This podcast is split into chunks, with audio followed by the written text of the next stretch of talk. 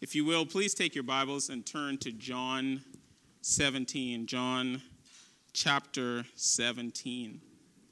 I just want to reiterate um, the call uh, for nursery volunteers. Um, this is a great way for you, if you're able, to serve the body, uh, specifically young parents, and you have an opportunity to whisper in the ears of the little ones as you teach them. One of the great joys I had as a pastor in my last call is that we had it worked out where I could uh, go into the nursery. And one of the things that I loved to do as I played with the young children is to sing hymns to them and quote scripture to them. In my time there, um, I saw the Lord use that in a very powerful way. And, uh, and as these young little children grew up, um, they really got to know their pastor. And it was a special time. Uh, I wish um, I could volunteer myself, but, uh, you know, I'm behind the pulpit. So, um, but maybe one of these days, uh, one of us can switch out and I'll have that privilege and joy. So please, if you have time, I know many of you are busy, but if, if you do have um, some spare time, I would urge you to sign up in that. Um, this is our last in a series of sermons called The Work of the Holy Spirit in the Life of Jesus. Remember, we have been um, talking about the fact that if Jesus Christ needed the power of the Holy Spirit, so do we. And we've been looking at various ways in which the Holy Spirit worked in the life of Jesus. And today we'll be looking at this matter of prayer. A young man woke up in the middle of the night and he was between consciousness, awake, and yet sleepy. He had spent the night drinking. In fact, he had drank so much that his family thought he was going to die. As this man, uh, young man, woke up, he looked over to just off to his right, and he noticed his mother praying for him. And he was taken aback. He shouldn't have really, because prior to this particular night, for the last three months or so, every time he came home inebriated, unable to care for himself, his mother would gently put him in the bed, wipe him off, and then pray for him. She was praying that the Lord would deliver him from this path that he was on, this path of drinking and partying. It was self destructive. In many ways, she had seen this before because it was similar to his father. Well, this young man, as he noticed his mother praying for him, started to become really convicted about his life. Shortly after his mother had prayed for him, God started doing some amazing things in his life. The first of which is that he got poisoned. And through him being poisoned, he couldn't drink for a period of just over a year, he couldn't. Every time he tried to drink alcohol, he would throw it back up and would get violently sick. Shortly after he got poisoned, this young man met a young lady, and this young lady invited him to church. And this young man was uh, came to know the Lord as a result of that. In fact, this young man joined that church and being in community of believers with others praying with him along with his mother, he ended up uh, changing his life completely. And through that process, the Lord brought him not only to faith, but actually brought him to the ministry. And of course, this young man is standing before you today.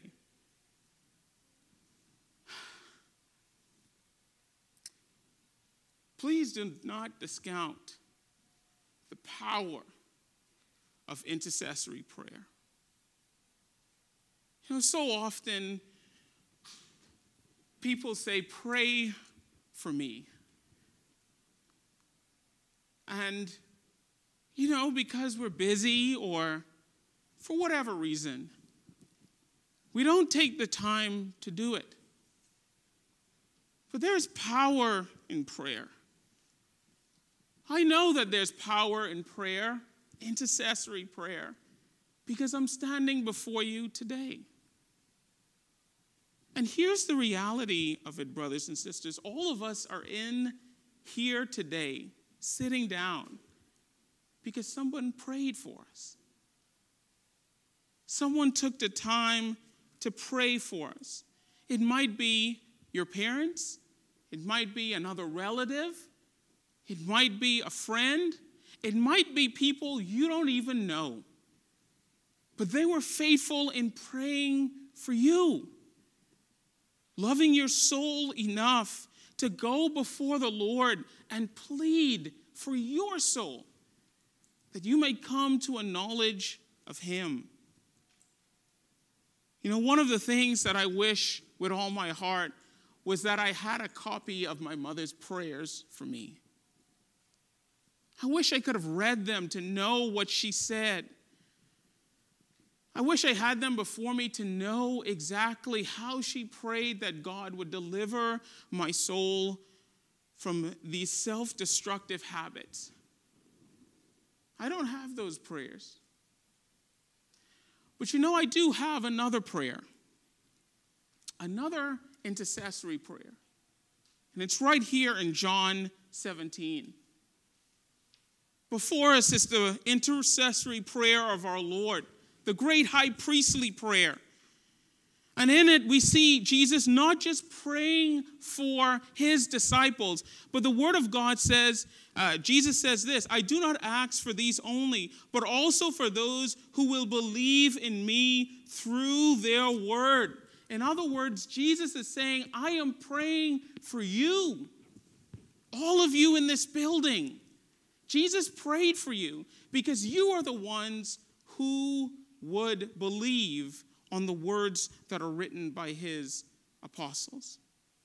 And maybe you might be in here today and you do not know Jesus Christ as Lord and personal Savior. We'll be praying that you come to that knowledge of the truth.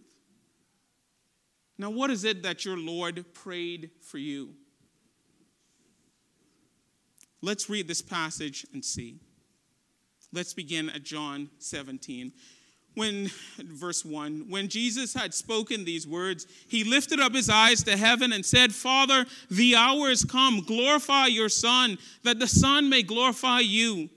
Since you have given him authority over all flesh to give eternal life to all whom you have given him. And this is eternal life that they know you the only true god and jesus christ whom you have sent I glorified you on earth, having accomplished the work that you gave me to do. And now, Father, glorify me in your own presence with the glory that I had with you from the world existed. I have manifested your name to the people whom you gave me out of the world.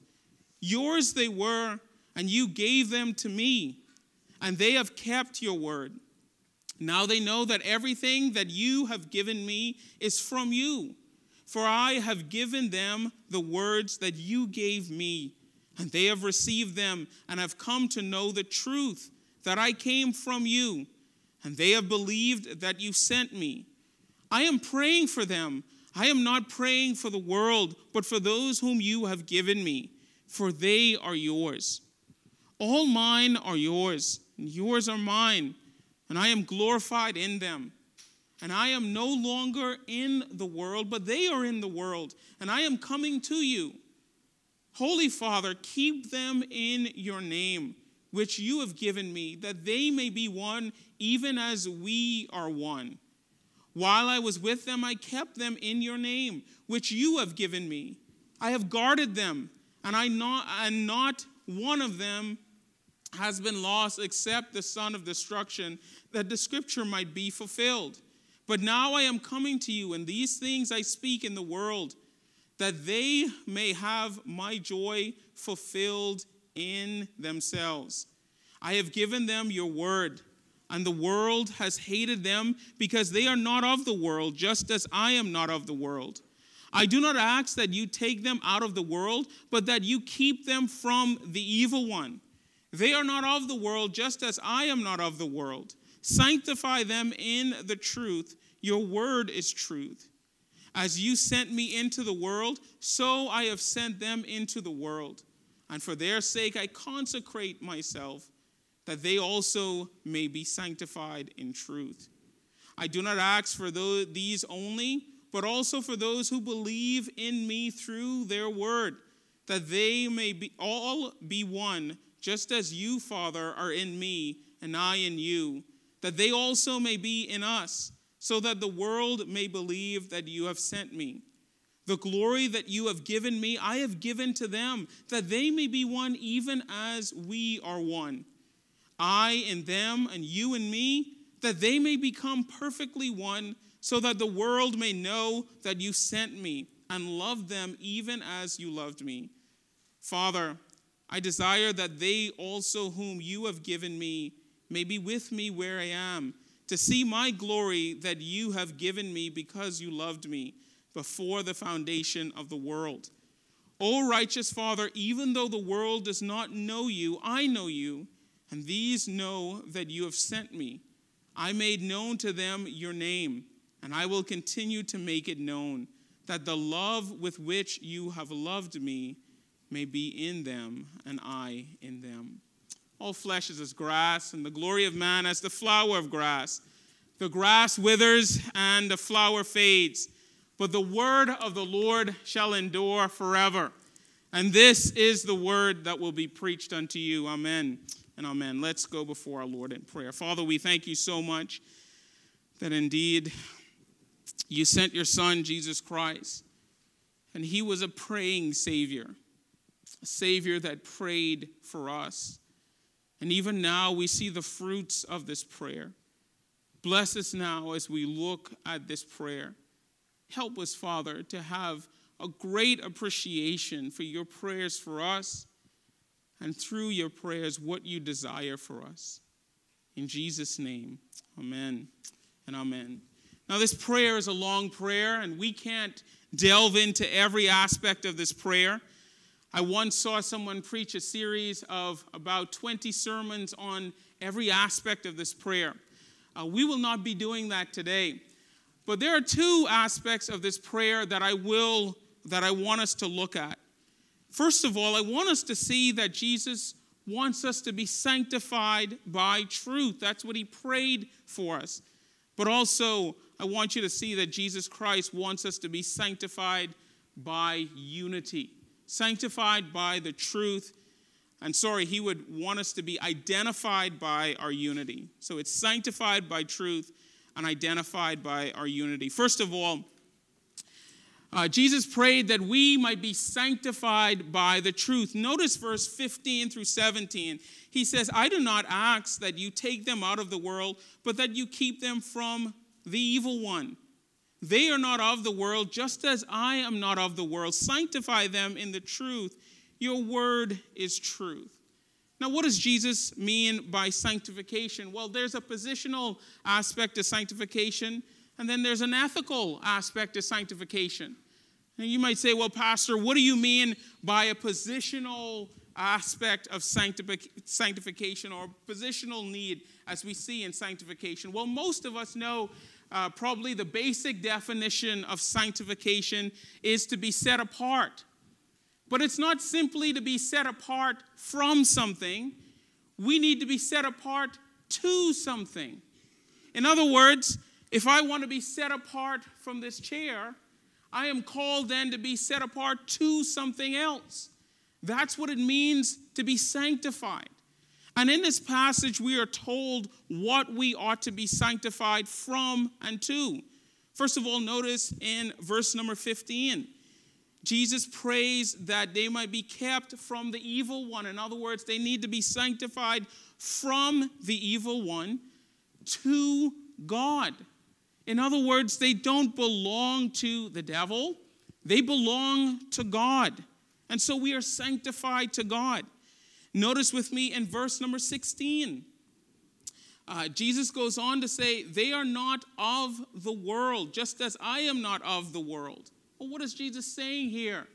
That we ought to be sanctified from the world. Jesus is asking for two things in this passage. Number one, that God might protect us from the attacks of the evil one, that he does not destroy our lives. But also, Jesus is saying here that we might not be worldly, we might not conduct ourselves in a worldly manner or sinful manner. Now, remember who is praying this prayer, and remember who's listening. In one sense, Jesus is the one that's praying this prayer. But the ones listening is his disciples. Now, Jesus never wrote scripture, so we know from this passage that Jesus didn't write these words. His disciples wrote these words. So that means his disciples had to hear him pray this prayer. Imagine sitting off just to the side and listening to Jesus pray for you. Pray that the evil one does not overcome you and to pray that you do not conduct yourself in a worldly manner. What a profound prayer to hear. Now, here's what I want you to see that Jesus is asking the Father to keep them from the evil one. It's the Father who he's asking to sanctify. And in this, I want to show you two aspects of sanctification that I think is important. And it's this sanctification must be done by God. It cannot be done by yourself, it cannot be done by your own power and strength. We are unable to sanctify ourselves. It is a work of grace by our loving God. That's why Jesus says, Lord, you have to sanctify them. If you do not sanctify them, they will not be sanctified. And so, sanctification is a work of grace that God has done in your heart and mind. But notice also that our sanctification is based on your justification. In other words, you are the, the process of sanctification can only begin, can only start if you are justified. And this is in the passage. Notice verse 2 and 3. Jesus says this since you have given him authority over all flesh to give eternal life to all you have give, give eternal life to all whom you have given him. And this is eternal life that they might know you, the only true God, and Jesus Christ, whom you have sent.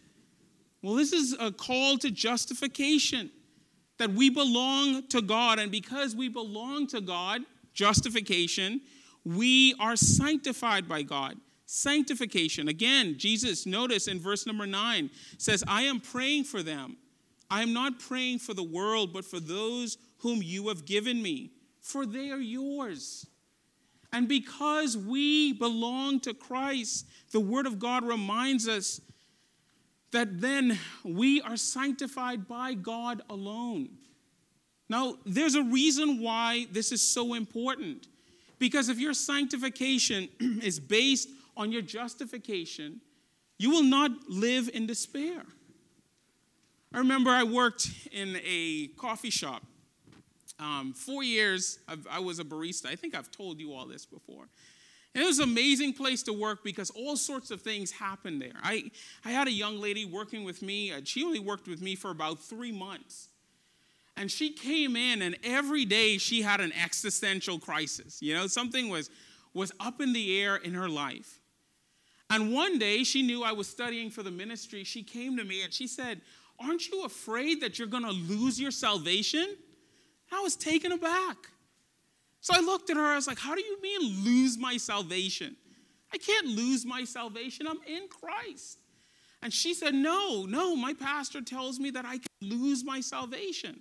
So I said, Oh, that's interesting. Tell me more. And so she starts talking about how her pastor told her that if they sinned, they had to ask forgiveness right away. Otherwise, they would go to hell if they died.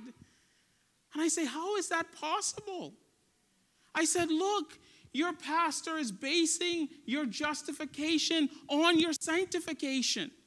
In other words, your pastor is saying that unless you live this perfect life, you will die and go to hell. But I said, that's wrong. Our, our justification isn't based on our sanctification, our sanctification is based on our justification. Remember, justification is the process by which we are made in the image of Christ. You and I uh, never reach a place where we're sinless, so of course we're going to sin. We can't keep ourselves from sin. But our justification is totally different. Our justification is based on the free gift that Christ has given to us in the gospel. He is the one that has done the work. And I took her to Ephesians 2 8 and 9, this beautiful passage. I took her to a number of passages, but I took her to Ephesians 2, verse 8 and 9. I said, Look, for by grace are you saved through faith, and this is not of your own doing, it is a gift of God, not the results of work, so that no one may boast. I said, This is your justification. But I said, Notice this. After justification comes sanctification, verse number 10. For we are his workmanship created in Christ Jesus for good works, which God prepared beforehand that we should walk in them. And you can see the weight taken off of her shoulders because now this woman finally got it that she doesn't have to work to keep herself from sin. She just has to walk in the good works that Christ and God has prepared for her. Beloved, when, when Jesus prays for us that we might be sanctified by the truth, He's praying that you and I might be uh, sanctified in terms of the work that Christ is doing in us or the work that God will do in us. So we don't base our justification on our sanctification. No. We base our sanctification in who we are in Christ. This is what we term positional sanctification. That because we are in Christ, we are assured that we will be sanctified. Now, notice the second thing there's an ethical dimension in here. Notice verse number 17. He said that we'll be sanctified by truth. That our sanctification comes as a result of what is true.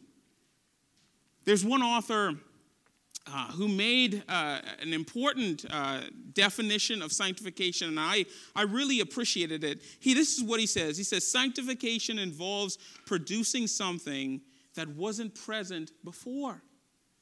Well, what is he talking about? Well, this author is talking about the fact that sanctification isn't simply God keeping us from the evil one. Or sanctification isn't simply God keeping us from worldly behavior.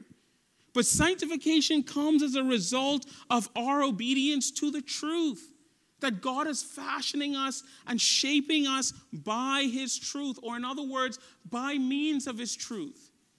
And so when we read the Word of God, as we hear the Word of God preached, we are being fashioned and shaped by that. This is why sanctification is a messy process. I remember a young man um, who went to our church when I lived in the Bahamas for some time. And man, he just cursed all the time. And it didn't matter, you know, we'd pull him on the side and say, brother, look, like you need to stop cursing so much. You know, you're you're impacting the children. But eventually we noticed that the Word of God began to take root in his heart. But it was a messy process. Because then he would curse and say, Oh, yeah, I'm so sorry. And I'm like, Ah, stop cursing. But yet God was doing a work in his heart where he's being convicted. Sanctification is a messy process and will never arrive. I love how C.S. Lewis illustrates this. In his book, Mere Christianity, listen to how C.S. Lewis describes the process of sanctification. He says, Imagine yourself as a living house. God comes to rebuild that house. As first, perhaps, you can understand what he is doing. He's getting the drains right and stopping the leaks in the roof and so on. You knew that those jobs needed doing, and so you are not surprised. But presently, he starts knocking the house about in a way that hurts abominably and does not seem to make any sense. What on earth is he up to? The explanation is that he is building quite a different house from the one you thought of, throwing out a new wing here, putting on an extra floor there, running up towers, making courtyards. You thought you were being made into a decent little cottage but he is building a palace because he intends to come and live and dwell inside. So, what is Lewis saying here? He's saying that the process of sanctification in your life is messy, and that God just isn't content with you being a good middle class Christian. What God is intent on is making you into the image of Christ, and that's going to require radical change. That's going to require you dealing with your grumpy attitude. That's going to require you dealing with your complaining and judgmental attitude. That's going to require you addressing the sanctimony in your heart and the self righteousness in your heart. That's going to require you to rejoice in the Lord and in the power of the Lord. That's going to require a kind of change that most of us are unwilling to make, but that the Bible says we must make because God is doing something completely new. Christian, God is changing you. And you ought not to resist that change. In fact, you cannot resist that change because He will take a sledgehammer to your life and He will completely wreck it. And you should be glad because the house that you are constructing is nothing but a shack. God isn't interested in building shacks, He's interested in building palaces so that He can come and reside in. But that's going to take work, much work. Notice not only are we called to be sanctified by the truth, but we also are called to be identified by our unity. Notice with me in verse number 11. And I am no longer in the world, but they are in the world. And I am coming to you, Holy Father. Keep them in your name, which you have given me, that they may be one, even as we are one. Notice in verse 20 through 23, he repeats the same language, the language of unity. Now, why is unity important for the people of God? There's three reasons I want to give you them real quick. First of all, it's this the unity among believers reflects the unity in the Trinity. He says so right here in verse number 11.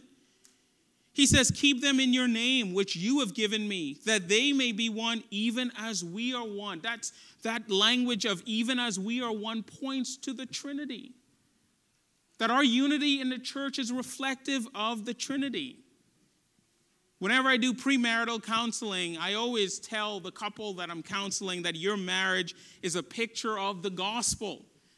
And then I set out the list about 20 ways in which that happens. And uh, by the time I reach number 15, you can see the look on their face. You know, their eyes start to bulge and they're like, oh my goodness, what am I getting myself into? Their, blood, their high blood pressure begins to raise. Why? It's not because they don't want to do it. But they begin to realize the high standard that their marriage requires. That it's supposed to be a picture and an image of God. Well, Jesus is saying the same thing here. That the unity within the church is meant to reflect the unity that is the Trinity. That's a high standard, beloved. And you and I are called to keep it. You and I are called to be in union with one another. Now, what does this union in the Trinity look like? We get glimpses of it here in this passage. Look at verse number 23. Jesus says, I in them and you in me, that they may become perfectly one, so that the world may know that you sent me and loved them as you loved me. One core aspect of unity in the Trinity is that they love one another passionately and they pursue one another. Notice quickly in verse 4 and 5 that a core aspect of Trinitarian existence is this serving one another. Jesus says this I glorified you on earth, having accomplished the work that you gave me to do, and now, and now, Father, glorify me in your presence with the glory that I had with you before the world existed. Well, what is he referring to here? He's referring to how he has served his Father and now his father is serving him. In verse number 10, we get a picture of the selflessness that exists in the Trinity. And then in verse number 11 and 13, we get a picture of the fellowship that exists in the Trinity. And that's what you and I, as God's people, should be exhibiting. That we have the same purpose, mutual love, longing to be together in the fellowship of our Lord. Notice with me also, not only does it evidence the Trinity, but notice in verse number 14, he says the reason why we should be unified is because we live in a world that hates us. Verse number 14 I have given them your word, and the world has hated them because they are not of the world, just as I am not of the world. Beloved, we live in a world that is against Christianity and against what we believe, a world that is hostile towards us. And as a matter of practicality, Jesus is saying if we're not unified, if we're hostile in the church, where do we ever go to receive and picture and have a picture of unity? Our world today is incredibly ununified. Hostility abounds between uh, people of different political beliefs, cultural beliefs, ethnicity. You could go down the line. And Jesus is saying that if unity does not exist in the church, where do we expect unity to exist? Well, it has to begin with us. Unity has to begin with us. Notice the last thing with me in verse number 23. The reason why we should be unified is because unity in the church authenticates the message of the gospel. He says in verse 23 I and them and you and me, that they may become perfectly one, so that the world may know that you sent me and love them as you loved me. Jesus is saying here that when we are unified in the life of the church, that we evidence or authenticate the message of the gospel. Now, real quick, what are the things that unify us as God's people? How can this passage show us that we can be unified as God's people? Well, the first thing is seen in verse uh, in verse number 11 when Jesus says, "Keep them in your name."